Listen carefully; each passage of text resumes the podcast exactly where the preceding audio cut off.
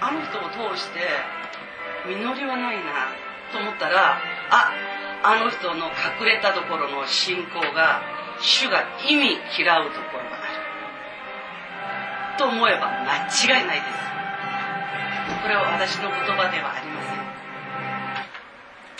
ん。聖書に書いてあるんです。表向き素晴らしい。でも隠れたところを主に対してもう全然ね良くない思惑を持っていて自分の栄光のために主を飾りとしている人。大体ね8割方すごい働いてるんだけど実がない人を見ると隠れてる。20%でいつも自分の栄光を学ぶそういう人っていうのは外いたなと思うとすごい失態っていうのがあらわにされてそれであの人の前に主がね立ってなくさしてしまうんですなぜかというとそういう人がずっと長らく人の前で立って教える立場に行ったら人腐っちゃうでしょそういうことをさせないために主はあるところまでこう時を与えて悔い改めの時をずっと与えてそれでも悔い改めなかったらそのそれぞれの隠れたところの罪をあらわにして公の場に置いてその人の言葉が聞けないように主はバッと下ろしたキリスト教会でも結構いました。でこれはキリスト教会だけのことではなく全ての営みにおいてそうなんです。だから今日私たちがここで学ぶことというのは隠れたところの自分の祭り。分かってません。それを示されるまでは分からない。だから自分がすごい主に熱心なのに隠れたところ私にもこういう自分の祭りを企てるために主を飾り物にしようとしているところがあったということを私たちはここで悟ると思います幸いですね。まず主の前に心の整えと整えるために賛美をしたいと思います。この下にカゴのところにあります。これですかこの間この間使ったものを使いたいんですけどこの間のも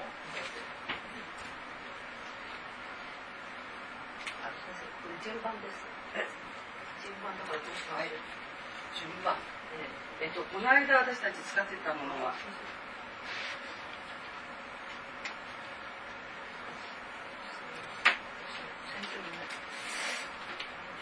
先生もあれなしで。なしで。なしでなしでやりますか。じゃあ皆さんがよくご存知の曲。鹿のようにきますじゃあ司会のように。は「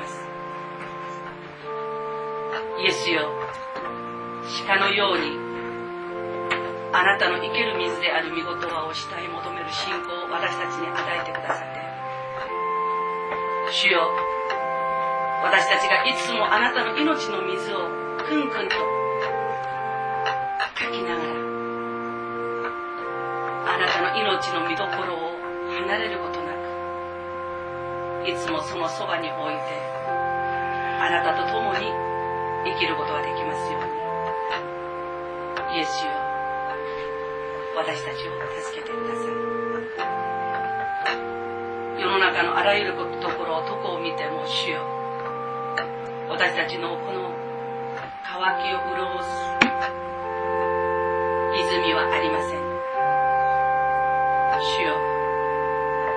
世の中に存在している良いと思っているものを一つ手にするとまだ二つ目の渇きが私たちを待ち伏せている。人の満足潤いというものはたくさん持つことによってではなくあなたを知っていることあなたを信じることそれによって私たちは今いるところであなたが私たちに与えてくださる生ける水によって満足から満足へと歩むこと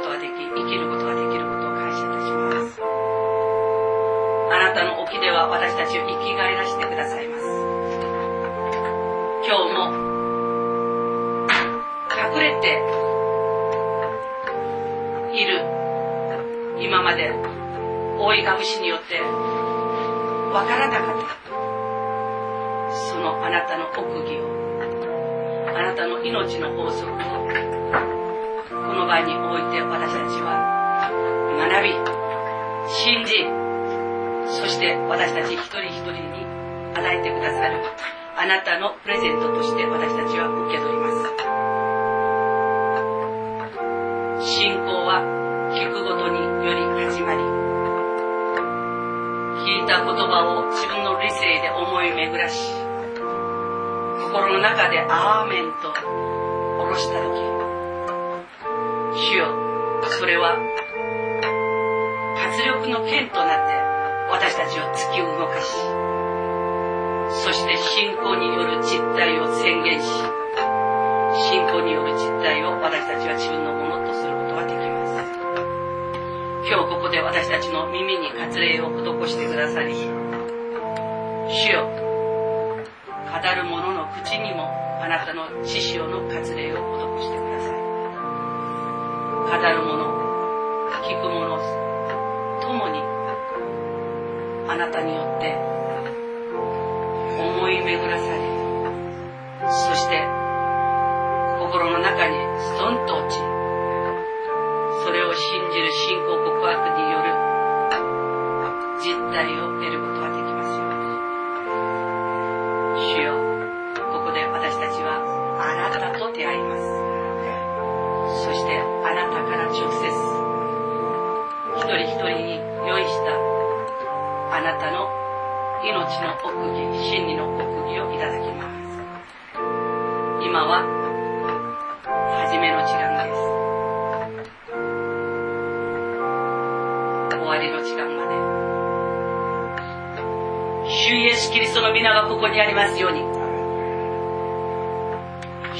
キリストの知潮がここにありますように。主イエス・キリストの復活された命がここにありますように。主イエス・キリストの使わされた精霊がこの場所を支配し束ね主イエス・キリストの栄光から栄光へと私たちを導いてくださいますよ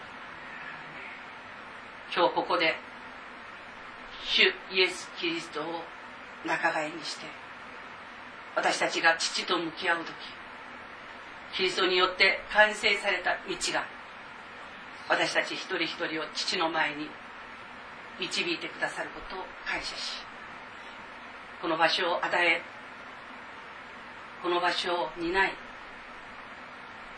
この改宗一同を育み栄光から栄光へと導いてください主イエス・キリストの皆によって感謝して祈りました。アーまず私たちみんなが心の底から信仰告白を捧げたいと思います。使徒信条です。使徒信条。我は天地の作り主。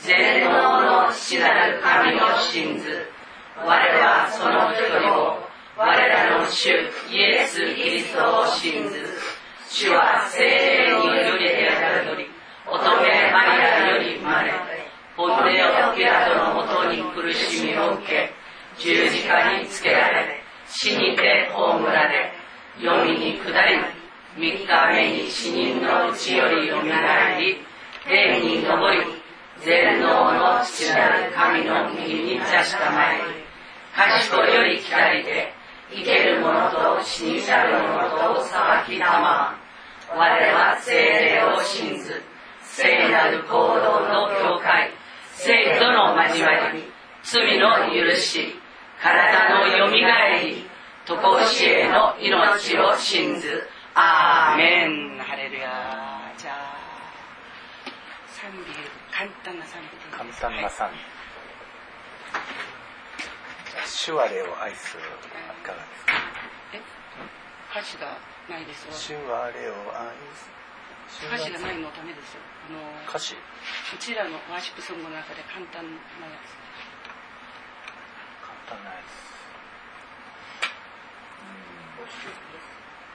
子羊へ強できますか、うん。できますよ。はい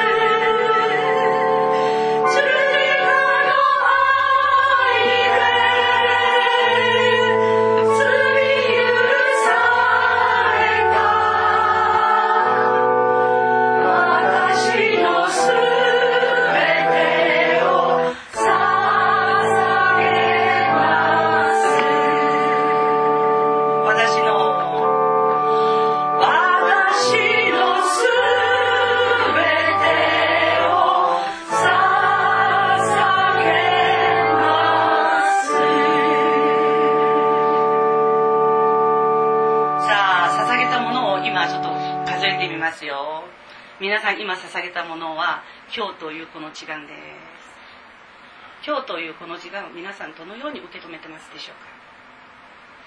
今日というこの時間は永遠の中の一部であり今皆さんが過ごしているこの時間は二度と戻らない時間であり今過ごしているこの時間は皆さんが来た時には皆さん軽く見積もったと思う。まあ集会があるから行ってちょっと命いただいてこようかなと思ったかもしれない。でも今日というこの時間は取り戻すこともできなければまだやり直すこともできない。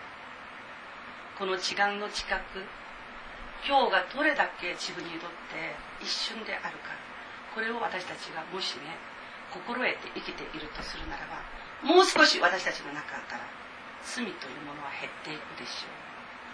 そして一割も減っていくでしょう。無駄なことをして命から遠ざかれることも減っていくでしょう。今日皆さんにまず来た時に軽い気持ちでまあ横浜からお見えになるから行こうかなって気持ちだったかもしれないけど今日この時間は永遠の中の一つであって二度とね取り戻すこともできない時間世の中に65億の人が主が与えてくださった命により呼吸をしながら生きています。その中で今日この時間イエス様の前にあってイエス様に向き合っている命はどのくらいいるかしたらほんのわずかに過ぎません。そのほんのわずかの中に私がいるということ。これを本当に自分にとって幸いということとしてまず心の底から感謝しなければならないということ。それと皆さんが軽く来たこの時間が主が私と向き合ってくださってねその永遠の中の一部を主と共に今生きているということなんですね。今ここには皆さんの目には主は見えません。でも見言葉はイエス・キリストご自身です。見言葉を白いのは紙黒いのは文字つったらあなたの信仰通りになれ、うん、文字通りの信仰でね文字の中でしか生きられない。でも見言葉をイエス・キリストとして受け入れた時イエス・キリストとして向き合った時っていうのは見言葉は人格と命を持って動き始める。動き始める今日皆さんは文字ではないイエス・キリストを会いたくてここに来てます。文字ではないイエス・キリストに会いたいということで皆さんがここにいるとするならば皆さんの期待がこのぐらいだとしたらイエス様が皆さんにあげようとするその期待は永遠であり全知であり全能なんです。皆さんの天の天に過ぎないこのね信仰。これに応えて私が主だよということをもうあらわにしてくださるために主は精霊をこの場所に今使わしています。恐れおののきを持って主の前に立とう。主は生きておられる。ここを他の人が主と会う場所ではなく私がイエス様と会う場所として捉えていく。そうするならば皆さんは今日ここで主の全知でもあり全能でもあるその御言葉の法則を学んで皆さんは本当にイスラエルの中二部族がそれぞれ信仰を働いた時に父と蜂蜜が流れるそのカナンの地を得ました。それと同じように今日皆さんがここで主に対する信仰を働いてねカナン人を恐れずに目の前にある川を恐れないで契約の箱約束の見言葉であるイエス・キリストを見つめていくのならば皆さんはここでイエス・キリストにある全知全能の見言葉の法則を学べ。まず主の前で主よ。今日ここで私の法則を下ろします。それ祈ってください。皆さんの法則をどんなに働いたって弱点だらけ。その弱点だらけの法則の片隅に置いてそれで8割だけイエス様を信じて都合いいところに自分の法則をパッと取り出してそれで8割方働いた全てのものを無にするようなことはもう今日でおしまいにしてください。私の中に隠れている私の法則を今日全部下ろさせてください。皆さんの中に今自分の中に自分の法則が隠れているっていうことも納得できないかもしれない。でもある。自分の法則持ってますよ私たち。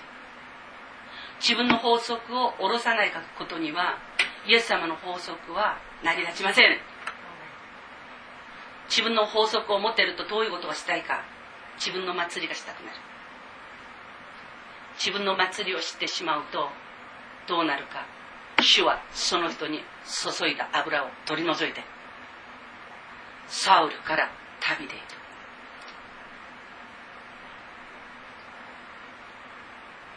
まず自分の法則を下ろさせてくださいと主の前で。祈ってそしてあなたの法則で私が完璧に生きられますように主よ私をあなたが整えてください。この2つの祈りを主の前で今からしていきたいと思います。主の皆を呼びます。主よ主よ主よ。ハレルヤ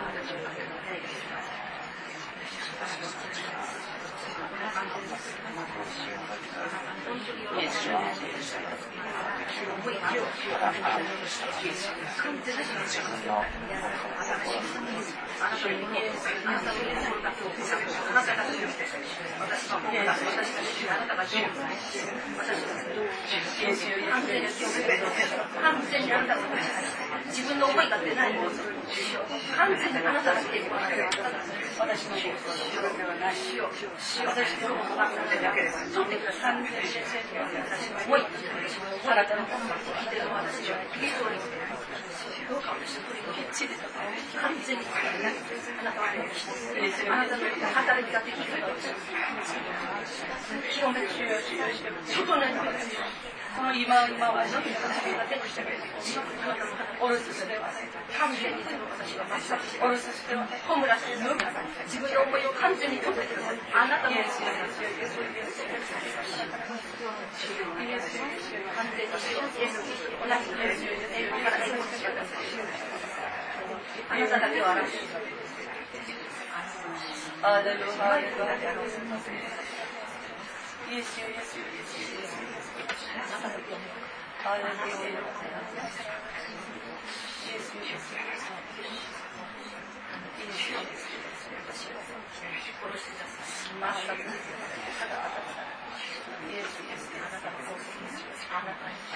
い出す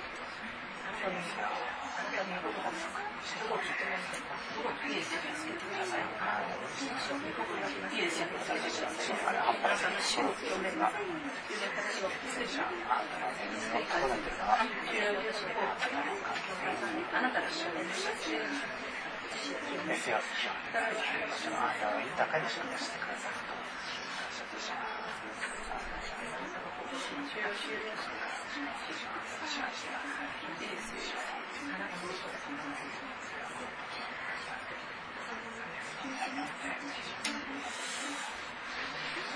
愛するイエス様今自分の中で気づいた法則も下ろしました気づいていない法則は自分では下ろしようがないから全能なるあなたの見てに私の法則を主よお委ねいたしましたあなたの命の法則の産んで増えて地に満ちることをないがしろにする。私たちのどうにもならない忌まわしい自分の法則を。初めての人アダムから引き継いだ。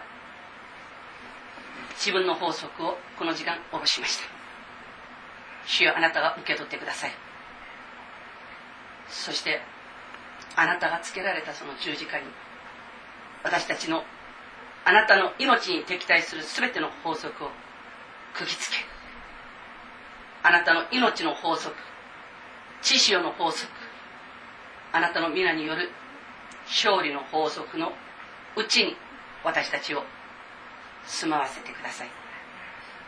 今日ここであなたの法則によって私たち一人一人が輝かされてあなたの法則をこの地上において証しする証人として今日と明日2日間にわたってあなたが私たちを満たしてください。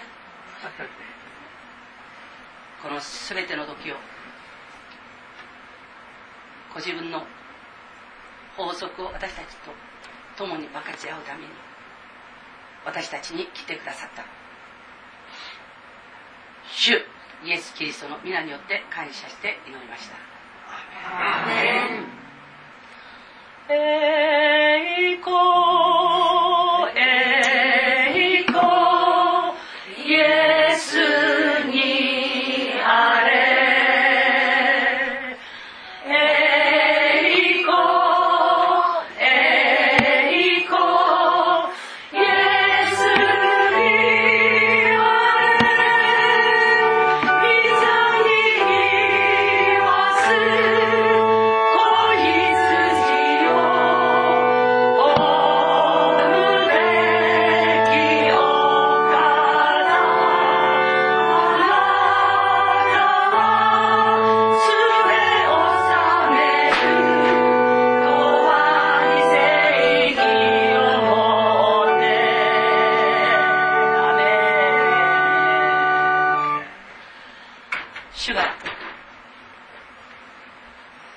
正義を持ってここにいる一人一人をご自身の義のために正義を持って治めてくださったことを主イエス・キリストの皆によって宣言します。アーメン。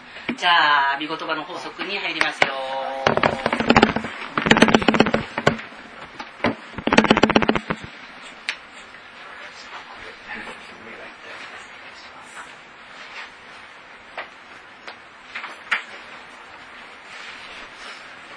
えっとですね、法則ということで、えー今までここで何度か聞いてるかと思います。神様はこの世界をいろいろな法則に委ねられました、えー皆さんにお聞きしたいんですけども 4×4 はいくつですか？16ですね。そうです。えーうちの教会では8と答えた。まあ足し算と掛け算を間違えたんでしょうかね。で算術演算を間違えるとそういうふうにえー間違った答えを出してしまいます 4×4 は8ではなく16です。今日の気分は 4×4 は10だから私10ね。あるいは日本では 4×416 かもしれないけどうちの国では 4×4 は3だよ。そういうこともありません。世界中どこでも 4×4 は16です。ところがですね御言葉に関しては私今日の気分は 4×4 は2ですとかいや私の中では 4×4 は30ですとかやらかすものがいるんです。それが法則違い的外れ罪です。御言葉は算術演算よりもはるかに真実で確実な法則です。御言葉は法則に満ちています。例えばあなたの父と母を病いなさいと。それをすれば長生きすると。で実際そういうふうにする人たちは長生きしています。でそれを従わない人たちは、え早死にしてしまう。これは世界の法則です。今朝はですね蒼天祈祷会で黙示録をえ読みました。もうすぐで終わるんですかね。今朝こういう御言葉を読みました。黙示録21章。えーそうですね。3節と4節を読みたいと思います。黙示録21章の3節と4節。その時私は御座から出る大きな声がこういうのを聞いた。見よ神の幕屋が人と共にある。神は彼らと共に住み彼らはその民となる。また神ご自身が彼らと共におられて彼らの目の涙をすっかり拭い取ってください。もはや死もなく悲しみ叫び苦しみもない。なぜなら以前のものがもはや過ぎ去ったからである。ア皆さんこの状態に入りたいですか？入りたいですね。神様がいつでも皆さんと共におられる。この世の中はいろいろなもので満ちてますね。ここに書いてある4節に書いてある涙。涙で満ちてます。死も悲しみ叫び苦しみ、えーこれらのあらゆる悪いもので今満ちております。一体なんでこんなものが入ってきたんでしょうね世の中に。なんでこんなものがあるんでしょう。悲しみとか涙とか叫びとか苦しみとか。罪です。これですね神様が定めた法則これだというものに人間が好き勝手に加えてそれで私こっち私あっちと 4×4 は30ですとか 4×4 は2ですとかそういうことをしでかした結果がこの涙悲しみ叫び苦しみなんです、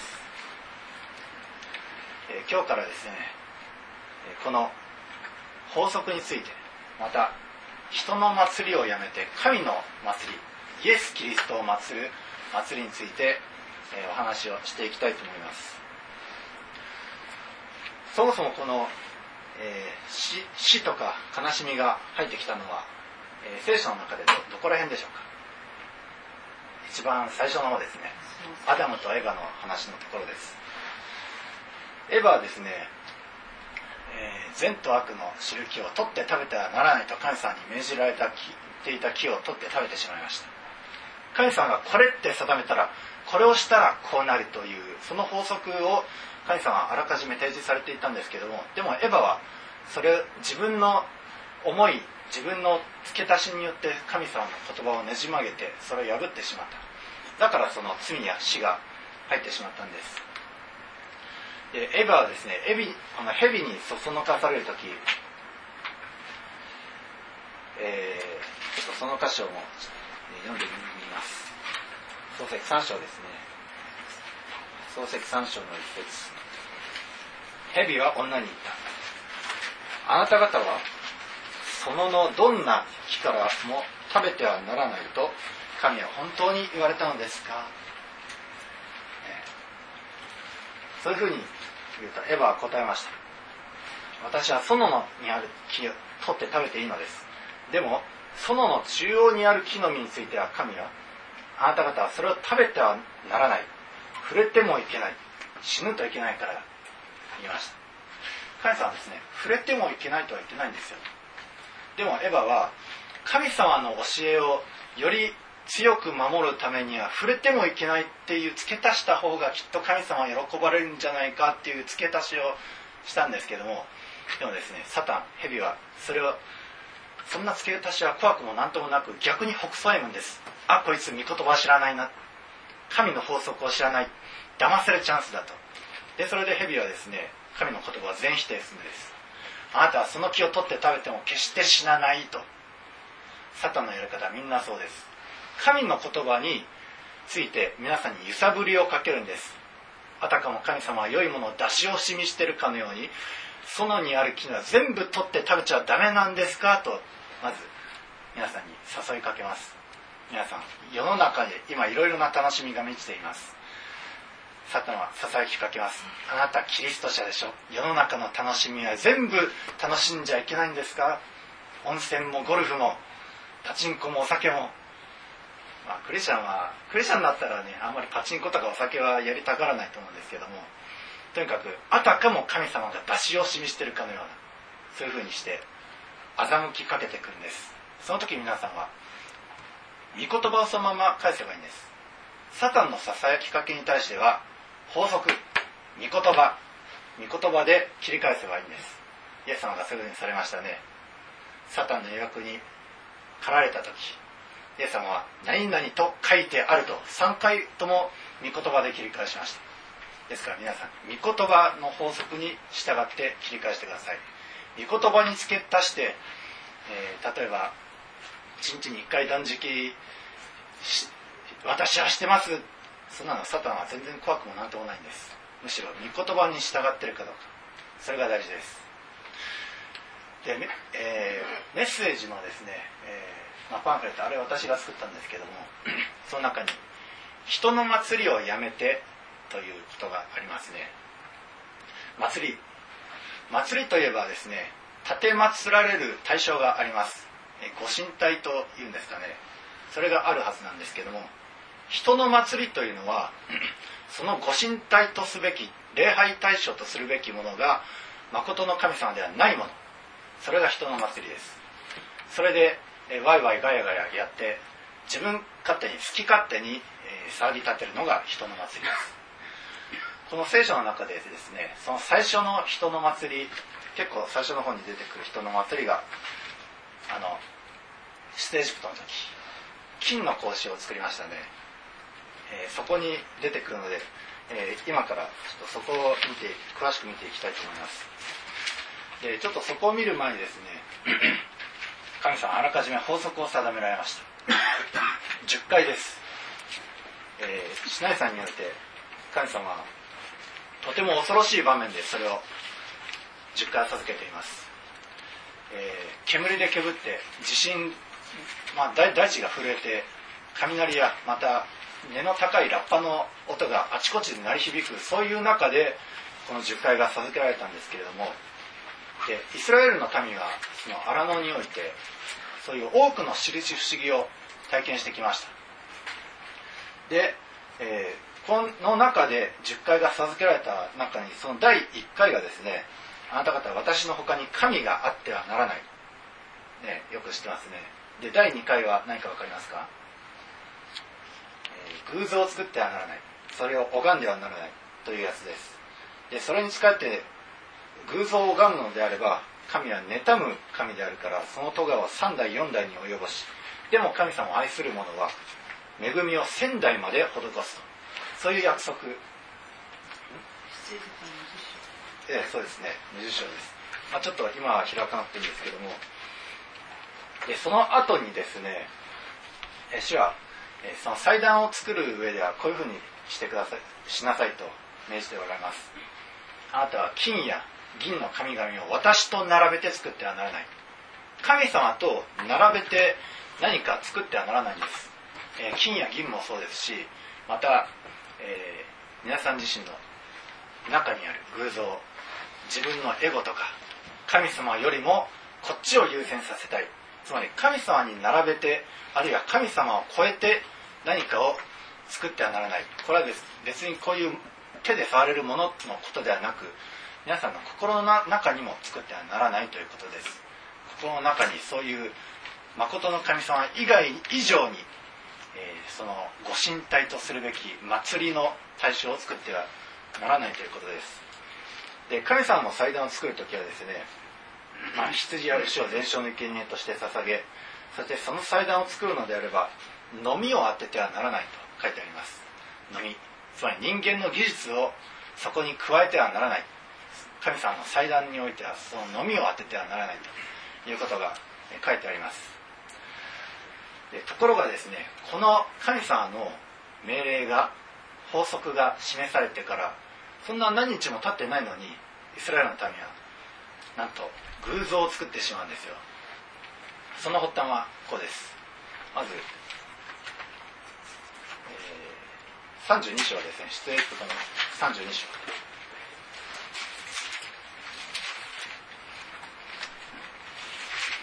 出エジプトの32章の、えー1節から6節までをお読みします。エジプト32の1から6まで。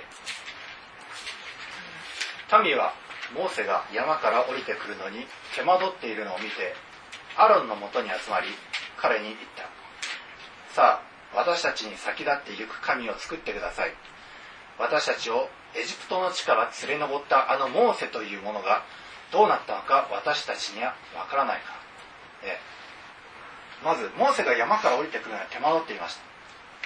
モーセは40日40夜山の上に入ってそして民から離れていました。ところが民はですね40日、えーモーセが目に見える指導者がいなくなっただけでこういうふうに先立っていく神を作ってください。私のために神を作ってください、ね、自分のために神を作ってくださいです、えー皆さんのですね教会がモーセのように素晴らしい指導者が現れてでそれでこの出エジプトの民のようにいろいろな印不思議皆さんの敵に対しては銃の災いが下されてで、えーあの皆さんの行く手を阻む川がこんな風になって分かれてでそれで、えー日々の食料が空から降ってくるという奇跡を皆さんが体験していたら皆さん信仰生活が良くなると思いますか？いいね。違うんですよ。いくら皆さん指導者が良くてもいくら皆さんが印不思議体験しても皆さんの心が主の祭りではなく人の祭りに傾いていればこの出エジプトの民になってしまうんです。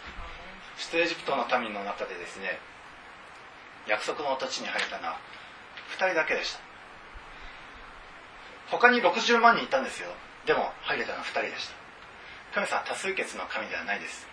2人よりも60万人が欲しいからだから60万人取ろうではなくもし60万人の御言葉に従わない者と2人だけの御言葉に従う者がいればその2人の方を取るんです。アーメン。多数決ではないんでアーメン。す皆さんがあみんなあっち行くからよしじゃあ私もあっちに行こう。これはダメです。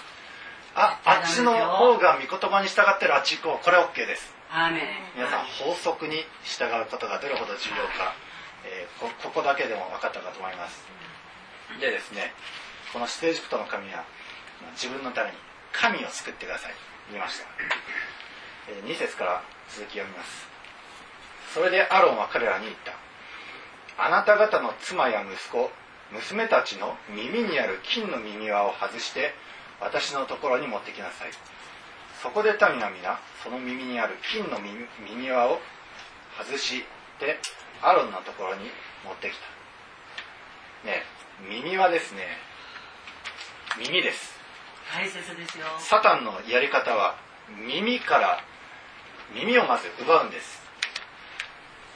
皆さんの耳から御言葉を遠ざけてそして御言葉を聞く耳をまず外してしまうんです。ここでですね女や子供から、えー娘たちや息子たちから妻から外してますね。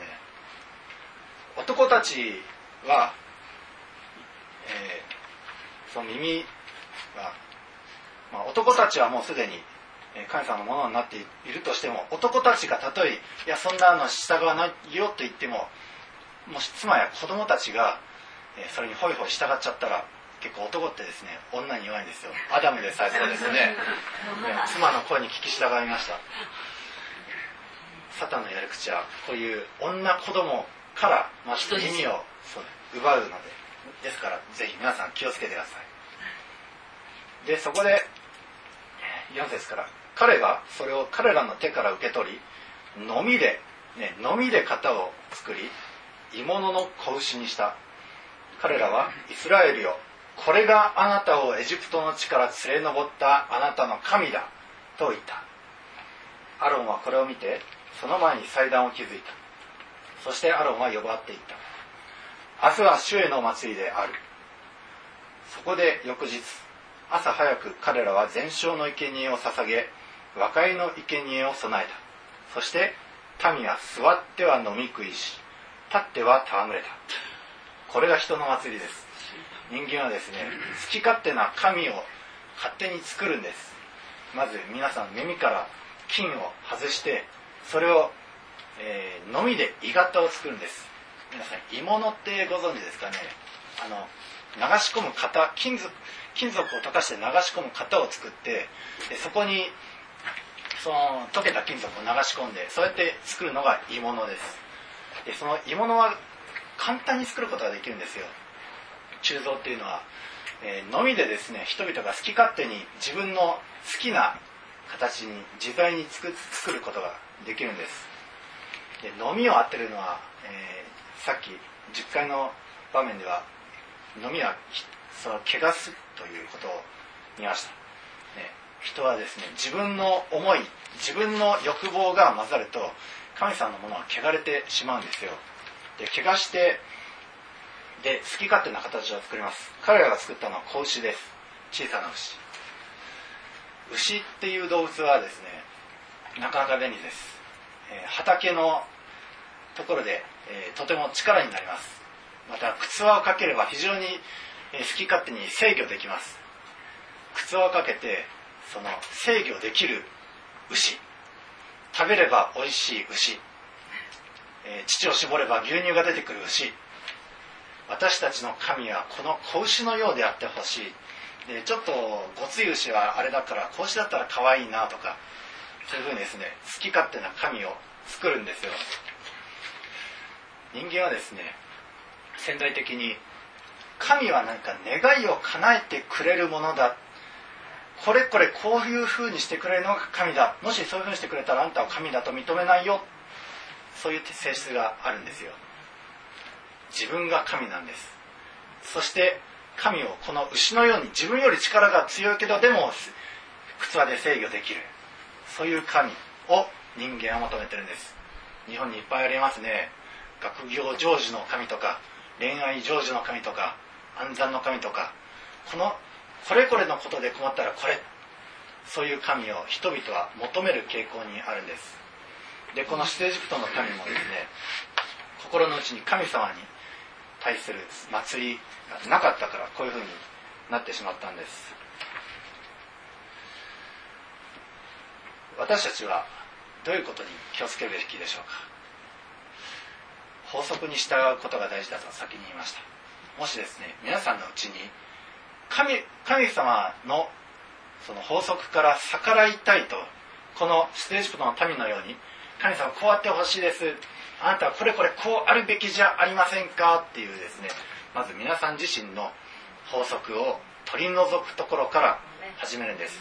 最初に皆さんお祈りしましたね。私の中から自分の法則を取り除いてくださいと 4×4 は3にしたいというそういう自分の法則でもですねもしお店に40円のものを4つ買いたいのに3円出したら怒られるんです。捕まるんです。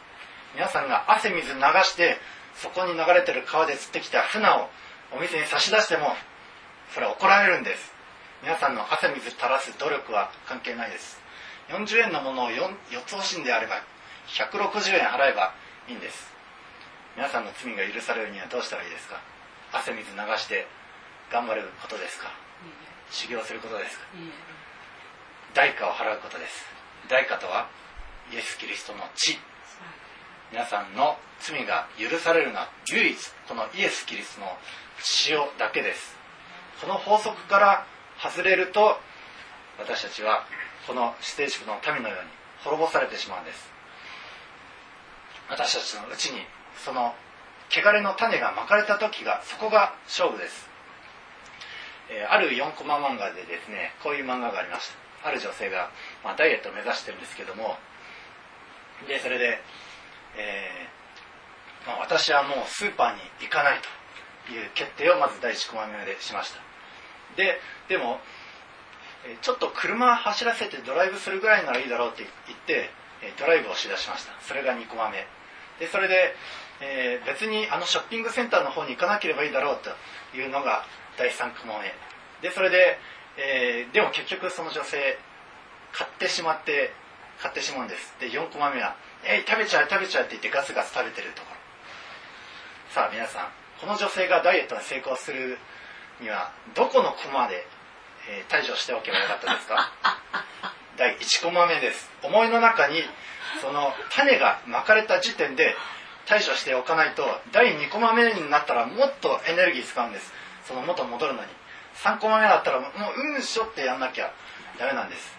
皆さんが例えばですねパチンコ行きたいっていうのがあるとしたらまずですねパチンコのことをふって頭の中に思いがよぎったところで対処しなきゃダメです。でなきゃ負けます。あのジャラジャラの音あのタバコの匂いそれを想像したらですね行きたくなって行きたくなって無理にしまくるよ。いや私は別にパチンコしたことも 大学1年の頃しかなかったんですけどとにかく思いの中に巻かれた時に皆さん対処するべきです。ここでですねアロンは、えー、32章25節にこう書いてあります。モーセは民が乱れておりアロンが彼らを放っておいたので敵の物笑いとなっているのを見た、ね、アロンが放っておいたから民はこんな乱れてしまったんです。アロンが対処すべきだったのはいつだったと思いますか？この32章1節の段階です。民が先立っていく神を作ってくださいって言った段階でアロンは対処しておくべきだったんです。ところがアロンはねみんなの声に負けたんです。そうかみんなは神を求めてるんだ。よしじゃあみんなここは一つ空気読んで、えー、ね みんなの声に従おう。やっちゃったからこうやってどんどんどんどん悪い方向に行っちゃったんです。皆さん、えー、KY になってください。こういう場合は。霊的には、えー、人間的 KY は霊的 KY 空気読む。霊的空気を読んでください。人間的空気を読むとこういうふうに間違った方向に行っちゃいます。だから皆さんのうちにもし次に行きたいという方向が芽生えた時点でまず摘み取ってください。それが大事です。でそしてもしですね、えー、他人が、えー、皆さんの兄弟姉妹たち隣人たちがこういうふうに、えー、堕落していっちゃった場合どうすべきか。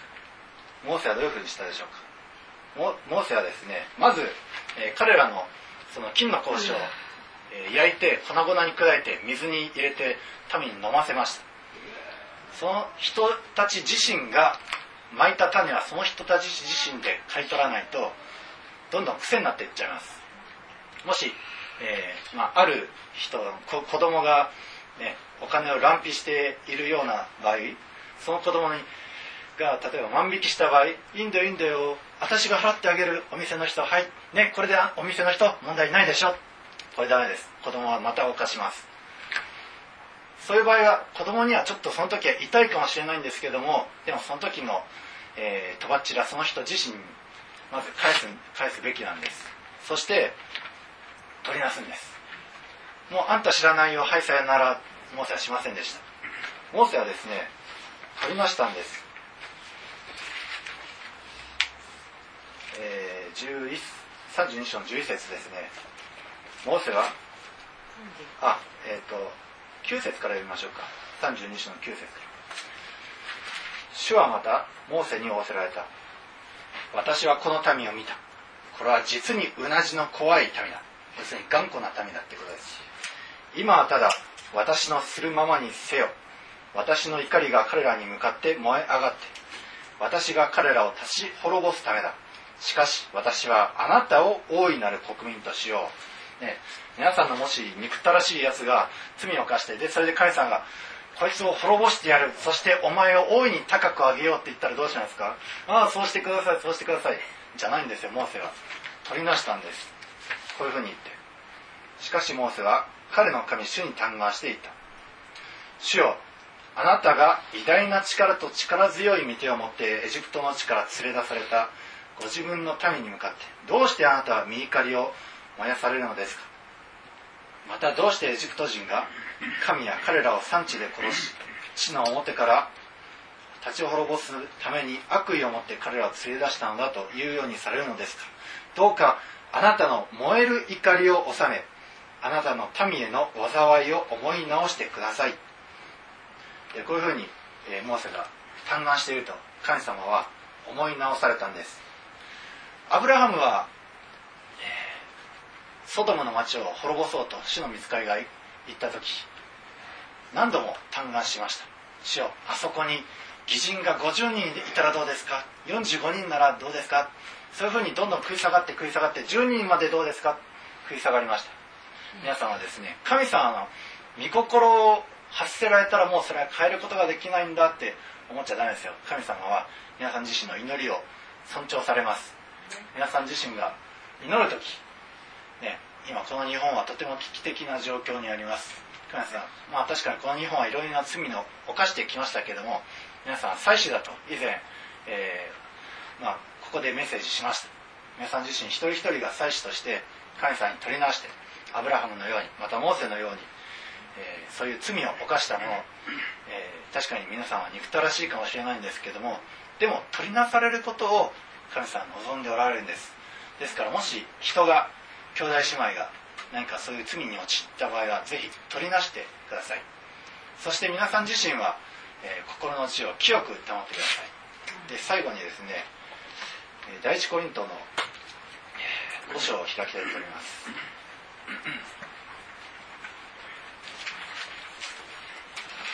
第一コリントの5章の6節から8節までです。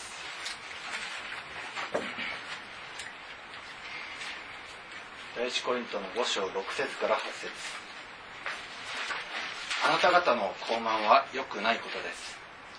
あちなみにですねこの、えー今お読みするところはコリントのある人が、えーとても、えー不貧困なことを犯していてでそれでその人をすでに、え霊的には裁いたとパウロは言った。その直後にの話です。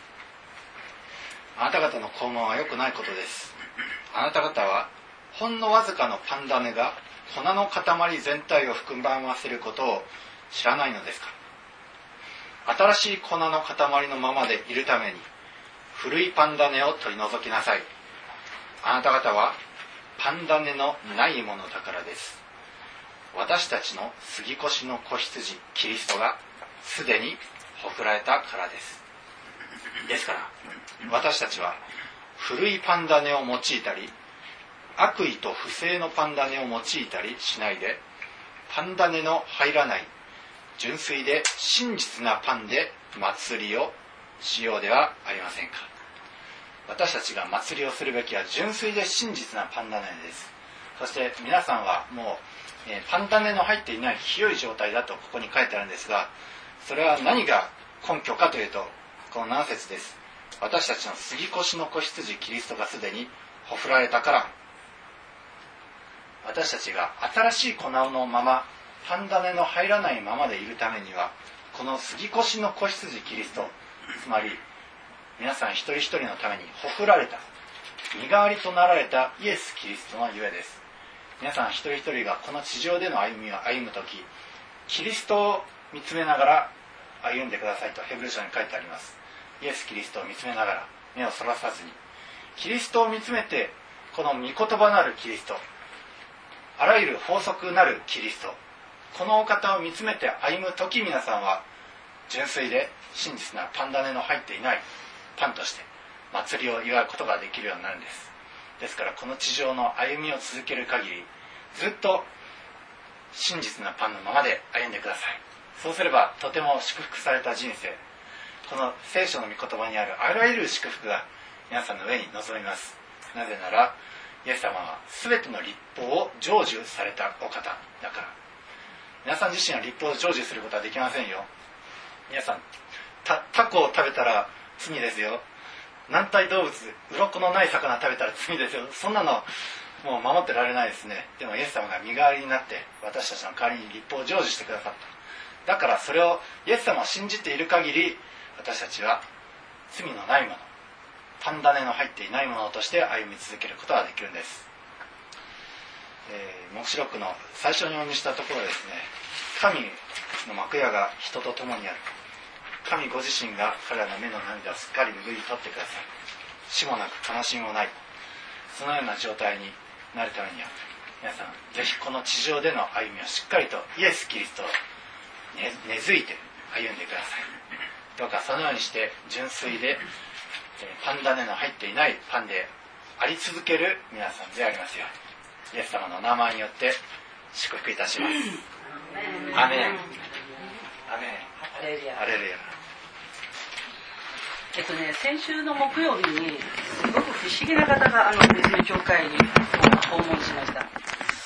1回目訪問したのお母さんでそのお母さんはですねうちの教会をこう通りながら自分のね住まい行く時には教会を通るんだけどうちの教会のベランダにこう十字架があって夜になるとピカピカ。十字架をふっと見ながらあ十字架はいい。でも韓国語で書いてあるの。うさんくさいかも。人はですね自分勝手なイメージ。だから勝手なイメージで人の良し悪しも測ってしまうし勝手なイメージで物の良し悪しも測ってしまうんです。勝手なイメージの良し悪しって何ですか？自分の好み。自分の好みが好みらしいものを見るとそれにはすごいいいイメージ。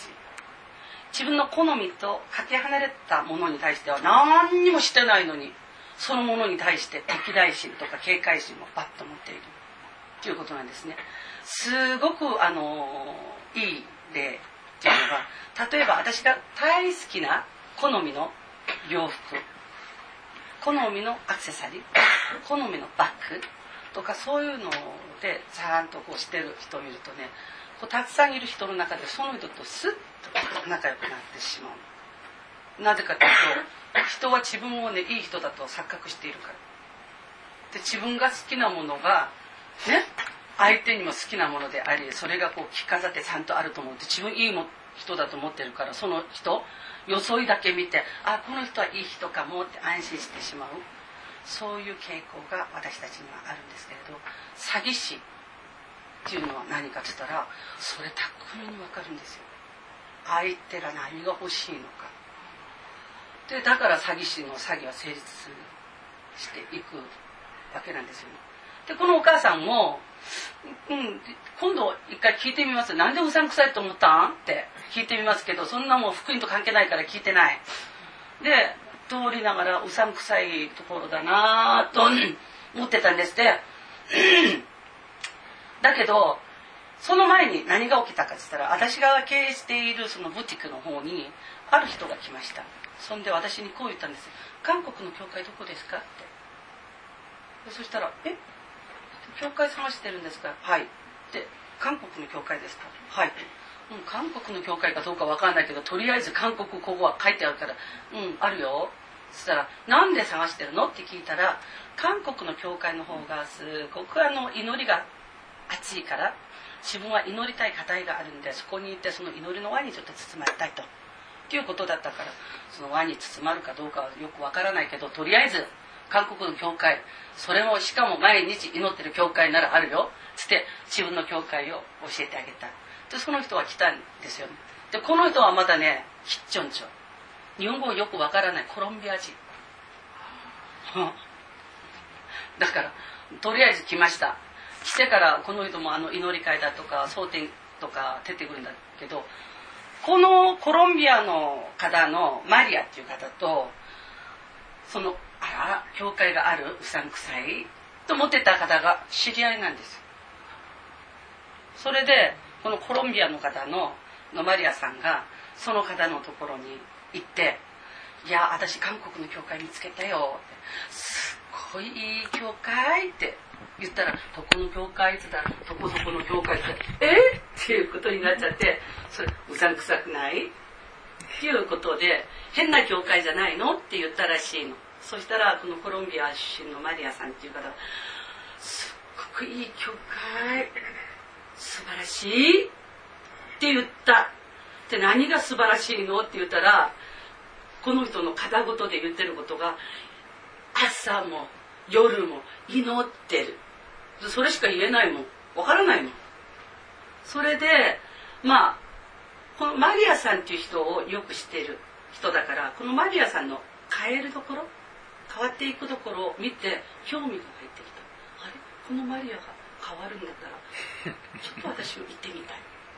っていう気持ちになってこの人はねしばらく教会をちょっと休んでいった方なんですで進学校もあの、まあ、行ってた経緯があって1回はもう自分自身を捧げて献身しようと思ってたんだけど2ヶ月で辞めたって言ってました。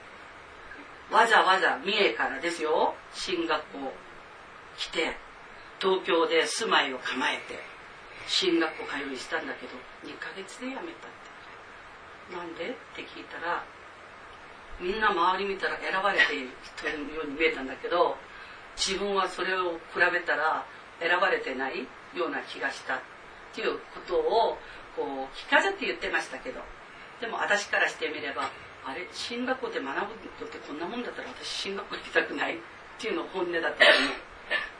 それで進学校ももう辞めたっていう方ですから見言葉に対してすごく興味がある。それに見言葉をよく分かってる。で人から言わすとものすごくタラントがたくさんある方だからあなたは一個人で言っちゃいけないよ。あなたは進学校にいて火を灯すべきだよ。って励まされて自分もそうだと思っていた。なのに2ヶ月で挫折して辞めたっていう方なんですよ。まあ息子さんの授業があの東京の横浜の方で始まりましたんでお母さんとしてそれを手伝うっていうことで、えっと、三重から来てそれで他の教会にちょっと行って行ったんですけれどその教会の先生の一言で彼女は試みに会いました。どういうことだったか私が聞いてみたらこういうことです。先生素晴らしいですね。見言葉が素晴らしいから。そういうふうに話をしたらその先生いやあ感謝しますって終わればよかったのに。うん。そうでしょ？見言葉をここまで語れるのは多分日本では自分くらいだと。次。見言葉を自分が学ぼうとしたら日本では学ぶところがないと。でも今さら欧米に行ってまで学ぶまでも欧米には欧米にもね学びのところがないと。っていうことを言ってその時に聞いてて「ん?」っていうことだったんだけど、まあ、何も言えなかったわね。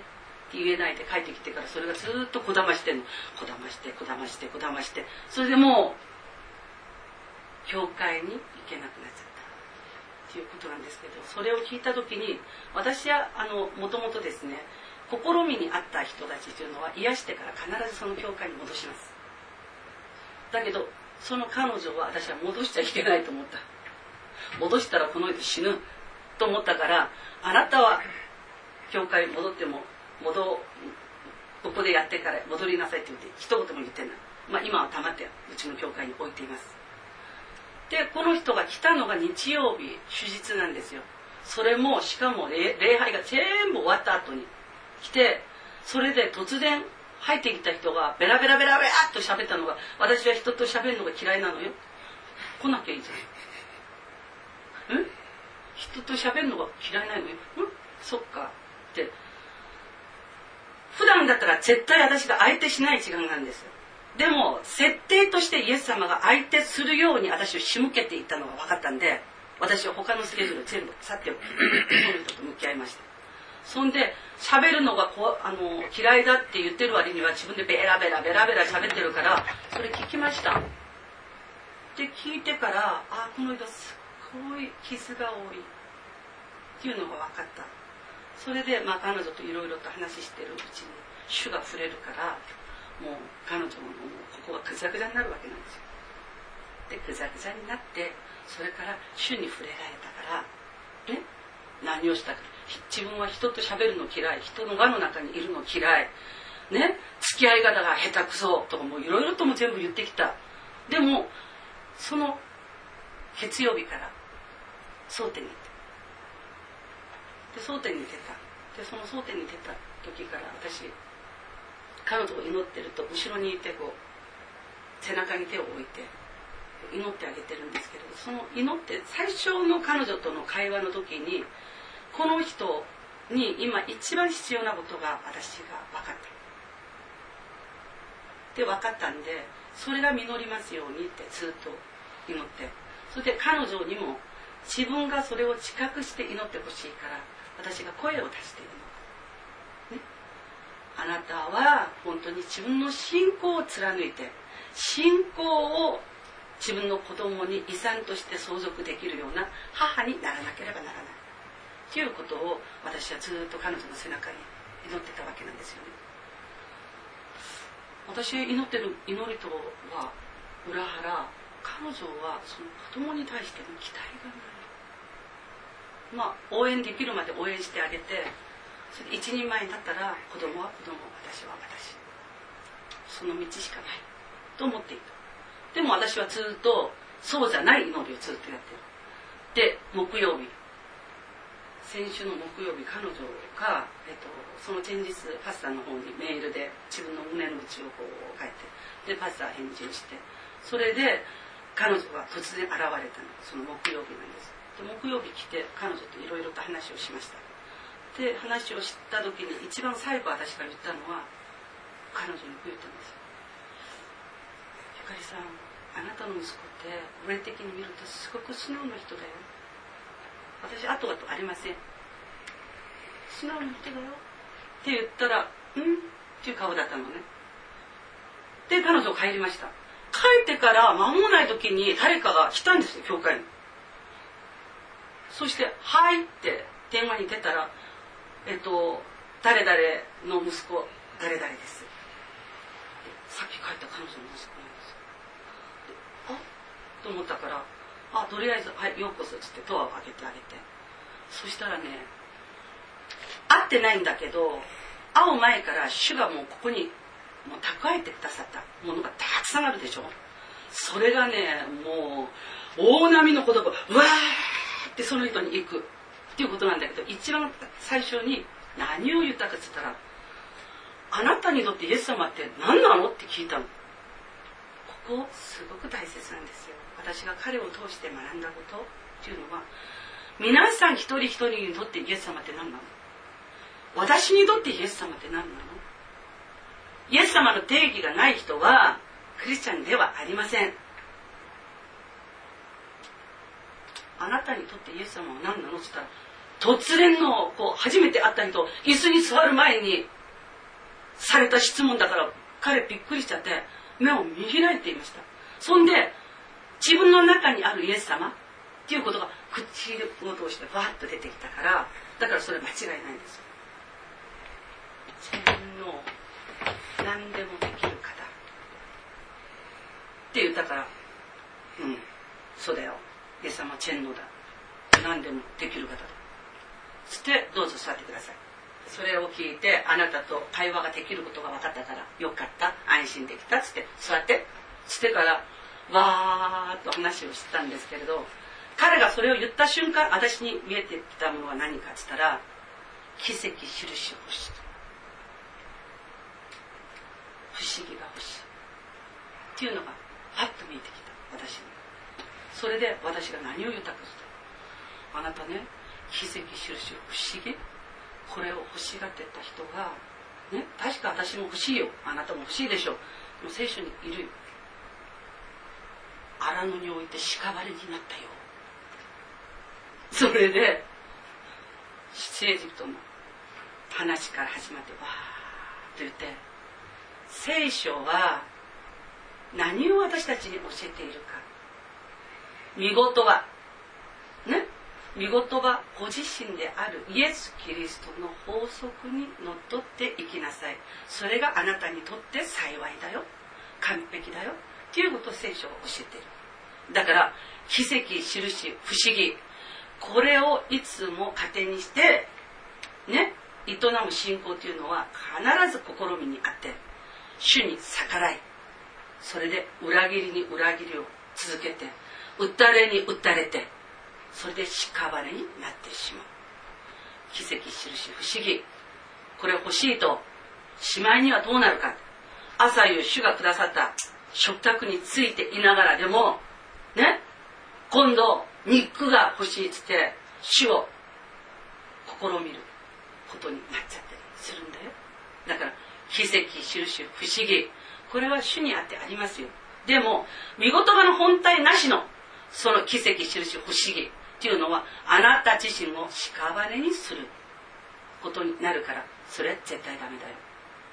って言って私が聖書に出てくる全ての人物は実在した人物だこの聖書の全ての歴史は今まで主にあって歩んだ人たちの足跡だよ。空想話ではありません。だからこの人たちの足跡を見るとあこれはダメ。これは OK っていうのはもう本当にわかるよ。だから見言葉が今私が何かに直面した時にこの聖書の中にある御言葉のどこが今私に道しるべになっているか。まずそれを見つけること。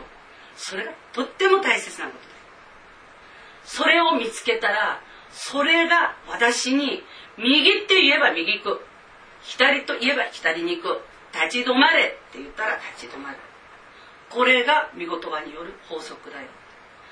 あなたの法則は今まで培ってきたここの中の法則だからあなたの法則ではこの世は勝ってません。でも主の法則は全知であり全能だからその法則は人から見れば愚かのように見えても後は勝利だから主の法則を選んであなたは生きるべきだよ。聖書に出てくる人の名前を言いながら彼に福音を述べ伝えた。それでその後有名人法則によって生きた有名人の何人かをピックアップしてそれを彼に伝えた。そしてその法則に反して生きた人間の末路がどうであったか。それも彼に実際その法則に反して生きてた人間超有名な人間を教えてあげた。あなたは土地の法則を生きたい。命の法則が生きていきたいです。なら法則が言った通りを生きていかなければなりません。でここで私はあなたと会う前からもうあなたには会ったらあげなさいという3つを私は主からいただいてる。今からあなたに言うよ。あなたはこれを聞いてそのまんま実行しなさい。まず手術を回復すること。主の日手術を回復しない。人の祈りは主に聞き入れられない。手術は絶対守らなければならない。ね。それと手術を守らない人は世の中に出ていて誰かと競争した時に必ず曲げる。なぜか分かりますか？手術というねその養いの中にあってその養いを通してね疲れは下ろされねなえた心はね強められてねそしてさらに生きる力と知恵が与えられる。そんであ今週1週間も私が生きられる道ねそれを得られる。ということができる。だから手術を守らないでね健やかさをもし願っているとするならばそれは無理だよ。だからあなたはまず祝福されたいの？はいって言ったから手術を守りなさい。それを守ることによってあなたに与えられるねその法則はこの10回の中に書いてあるよ。ということ。その次私が言ったのがあなたは親を敬うべきです。あなたは親を敬わないことにはあなたが地上ですることはね親を敬ったら良くなるって書いてあるんだから敬わないイコール良くならない。ね？っていうことでしょ？それで敬ったら成就するって書いてある。敬わなかったら断命。もしくは痛い痛い痛い。ということになる。親を敬いということを私が話しました。でその時私がねパッと分かったのが「おいおいおい君祝福されるために敬ってるふりしちゃダメだよ」っていうことが分かったからその時私が彼に耐えると言ったの。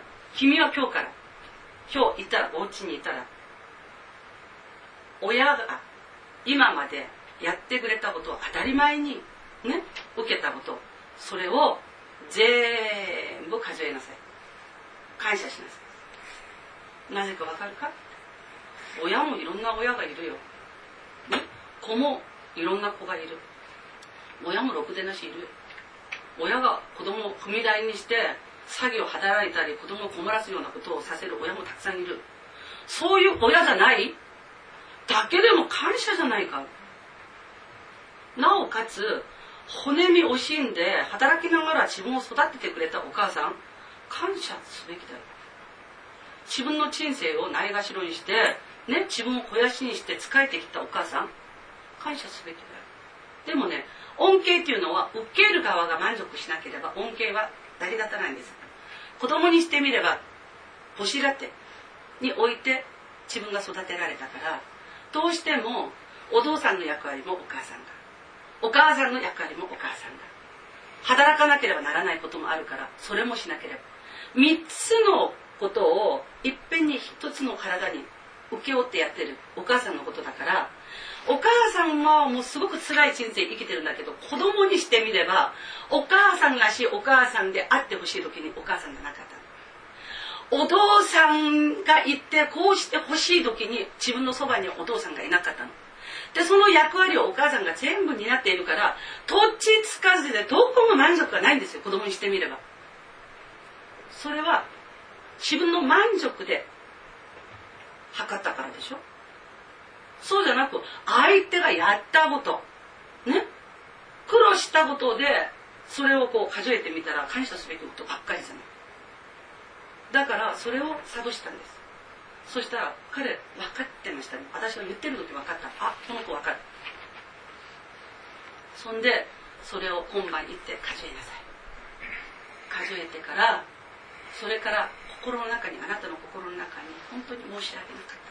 気持ちがここに芽生えるその芽生えた時にその自分の母に対してね母さんありがとう。本当僕たちのために骨をできてきてくれたね。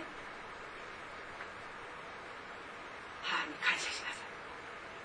それでおじいちゃん母方のお父さんも感謝しなさいお父さんがいない孫ね本当に守ってあげたくていろいろとしたはずね。そのおじいちゃんにも感謝しなさい。でこのことをあなたが解決することによってあなたが今ねぶつかっている問題。それの糸口が開かれます。これが法則なんですよ皆さん。今私が何で長らくこれを皆さんに申し上げているかというとさっきパスタが親を敬えばね成就するとかおっしゃってましたよね。だか法則なんですよ。私の言葉ではなく聖書にこう書いてあるからその書いてあることを真実としてね敬えばそのご褒美としてね私をこの地上で私の命を流れさせてね私がすることをよくしてくださる方この方が私を保証してくださるね根源が親を敬うこと。ね？そして親は2つの親がいる。地上で自分をね？産んで育んでね？育ててね？一一人前にしてくれる親がいて。上の親が天の父なる神様。ね？御子イエス・キリストの命をまでも惜しまずに私のために渡してくださった神様。この方はオールマイティですよ、全能。でこの方両方の親を本当に敬う。ね？ことによって両方の親がね？踏み台になって私に与えられる保証。というものがあるわけなんですだから見言葉をよく信じていると言いつつも私たちが親。私なんか健やかじゃないな。ちょっと私具合が悪いな。と思ったらまず教会はよく行ってる。そうそうそう。奉仕もよくやってる。そうそうそう。でもちょっと足腰痛いな。と思ったらえ私の産んでくれた父や母ちょっとないがしろにしていないのかなって。そこに着目してください。で両方のバランス。これをきっちりととってください。そうすれば皆さんは地上で命が流れてねヤゴブの譲りを受ける。ヤゴブに与えられたねその譲りの地を受けることができる。ということなんですね。で皆さんが祝福大好きです。私も祝福大好き。でも法則を守ることは本当に軽んじてあんまりしていない。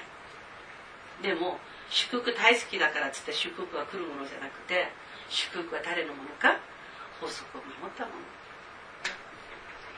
えっとね世の中にこの法則を守ってそれで主の前に立っていて成功していない人いないんです。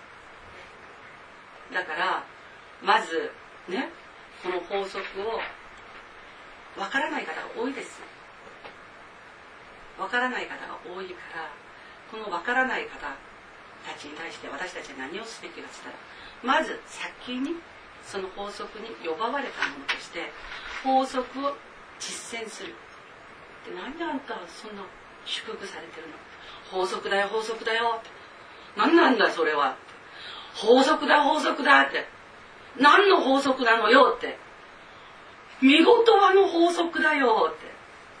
でそれをそのまましたらこんな祝福されたよ。だからあなたもして。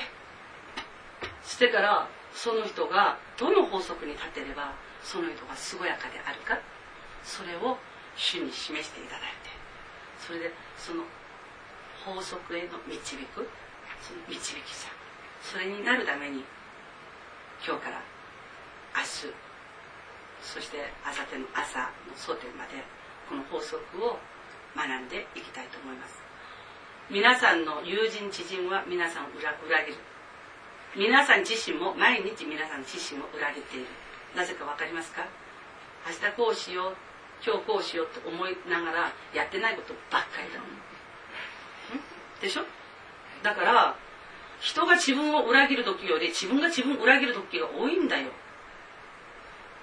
私たちは。でそういうことから考えると私たちが「アーメン」と言いながら主を裏切ることって ここで突然に 裏切り始めてそれでもうあんまりにも裏切りすぎてるから感覚がないからさあんまりにも裏切っちゃって感覚がないから「すいませんごめんなさい」も言わないで大まかなことは素通りしちゃってそれで見積もりもしないでそれでねもう自分で「うん」って持ってるようなことだけ「あごめんなさい」そう。だから本当に法則にのっとってね主の御言葉を裏切らないで皆さんがやっていくならばここに書いてあるね法則を守った人のその祝福は全部皆さんのものなんです。まあ水曜日の。朝までのこのスーッとの時皆さん私ではなくパスタでもなくねイエス様の法則と付き合ってください。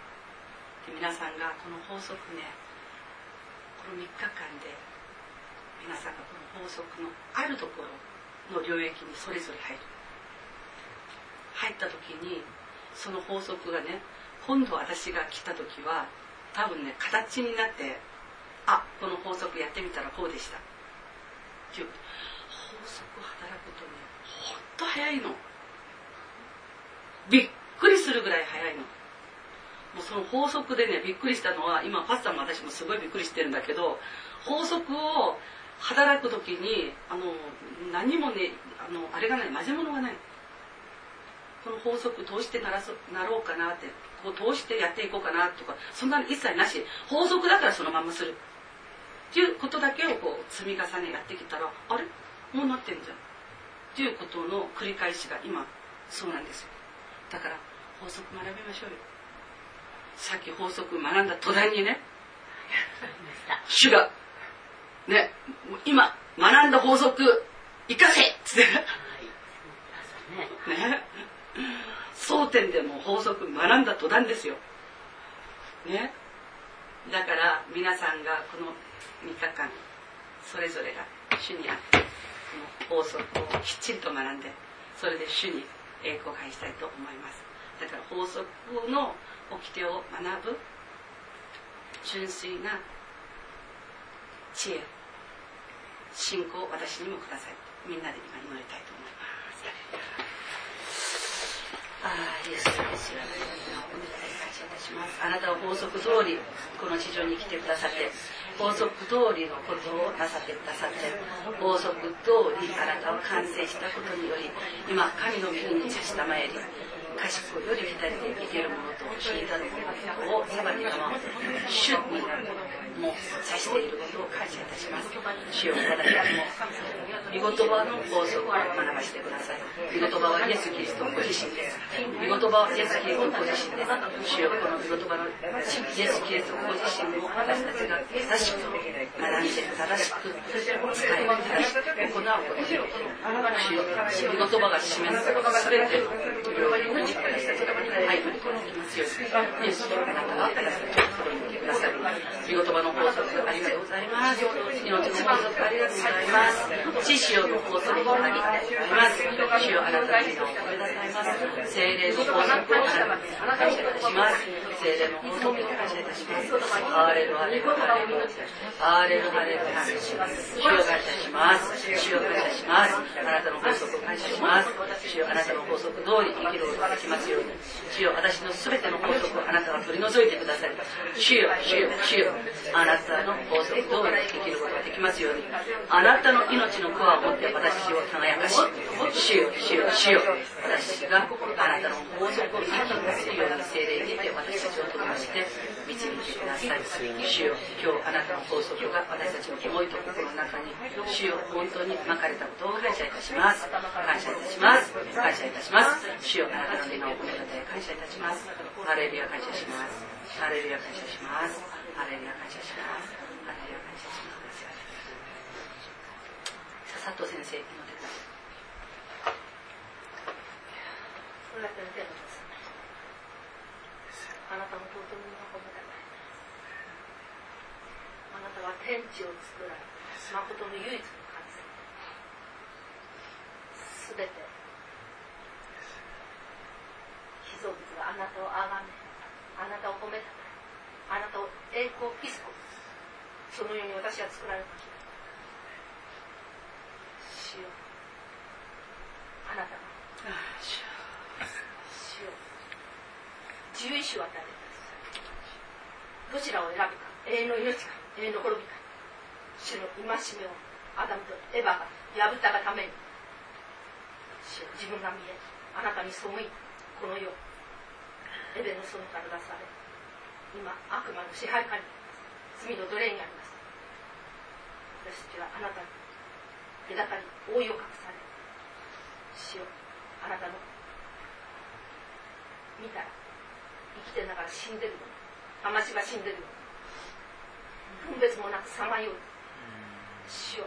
私たちは本当に本当に羊飼いが必要です。こんな私たちをすでにサタンの束縛から主よ。敵イエス・キリストを救い主メシアを与えてくださりイエスを見て神様のところは必ず成就します。主よ。あなたが実度正しくこの世界を作られまたあなたから離れた私たちに誠の神様を見せてください。あなたとの隔たりにその罪を一切十字架上で背負ってください。あがってください。代行を払ってまた神のことを回復してください。主よ永遠の命をいただい。て私の心を神の宮としてくださいそして目を開かせてくださいました。実を正しくあなたがこの世界をお作りになりました。私の心も主を御言葉によって分別され実を正しく生きることができますように霊の目を開いてくださりこれからも主を世の終わりです。こんな時に本当に私たちの信仰を奮い立たせられ忠実なしもべとして立つことができますことを感謝します。全てを感謝します。今この時も本当にあなたの日が近づいております。印と前兆によって私たちはあなたを本当に近いことを見ることができます。生ぬるい信仰を許してください。私の罪を神様許してください。地図の正しくあなたの御言葉に法則にのっとって主よあなたのもっと恵みと祝福を預かるものとしてくださいます。一人一人を清めてください。一人一人自分の自我が取り去られて完全にあなたのものとして主よあなたの栄光だけ表すことができます。実を正しく分別ある生活をし御言葉が生きどこ喋っても御言葉思いも御言葉そしてあなたの法則にのっと。って素晴らしい祝福と恵みと勝利ある人生を送ることができますあなたが来る日に両手を迎え栄光から栄光の姿に作り変えられあなたの似姿まで作り変えられあなたを待ち望むことができる。主よあなたの日が近づいております。一人一人主を選ばれた者として主あなたの御用ができますよ分別できないこの暗闇の中に支配に葬られている人たちをあなたの光の方に主を導いて多くの魂を救うことができます。一人一人今日油を注いでください。林先生と河合先生を感謝します。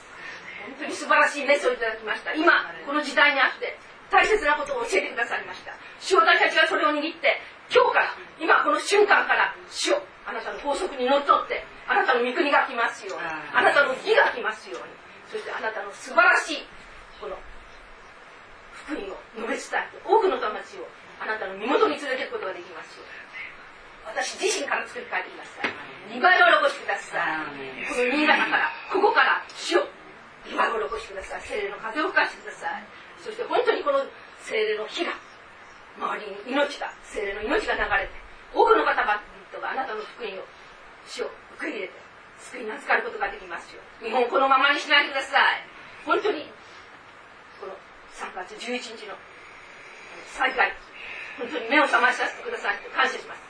目覚めなさい目覚めなさい。主よ今日も河合先生林先生を通して目覚めることができました。生類信仰を許してください。本当にあなたに立ち上がって多くの魂のため祈り心を注いでこの救いのために祈り自分自身も変革され多くの人たちをあなたを伝えることができますように用いてください。主よ秩序正しく本当にあなたの今にふさわしく生き多くの人たちが私たちあなたを明かし香りを出し証ししそして多くの人たちが私たちを通して救いに預かることができますように一人一人を用いてください。主を感謝します。本当に素晴らしい御言葉をいただいて恵みをいただいて感謝します。これが生活に実践されます。ように生かされますように一人一人を用いてくださいこれから時間も守ってください。ああ本当に魂が今喜んでおりますああ感謝します。感謝します。この世の終わりにあってこんなに素晴らしい。本当に。私の信仰を引き上げてくださる。御言葉を与えてくださったお二人に感謝します。これからもっともっと油を注いでください。またあなたの御言葉を伝えるものとして用いられますよ。うにこれも働きができますよ。水曜日の朝の蒼天祈祷まで主をどうか。本当にもっともっと。恵みと祝福をいただく時となります。聖霊様もう存分に与えてください。感謝します。感謝します。イエス様の皆によってお願いします。アーメン。天に増します。我らの父よ。願わくは皆をあがめさせたまえ。御国をきたらせたまえ。御心の天になるごとく地にもなさせたまえ。我らの日曜の糧を今日も与えたまえ。我らに罪を犯す者を我らが許すごとく我らの罪を許したまえ我らを試みに合わせず悪より作り出したまえ国と力と栄とは限りなく何時のものなればなりあーメンじゃあ祝祷お願いします終わりに兄弟たち喜びなさい。完全なものになりなさい。慰めを受けなさい。一つ心になりなさい。平和を保ちなさい。そうすれば愛と平和の神はあなた方と共にいてくださいます。聖なる口づけを持って互いに挨拶を交わしなさい。すべての生徒たちがあなた方によろしくとのことです。主イエス・キリストの恵み神の愛精霊の交わりがあなた方すべてと共にありますように。アーメン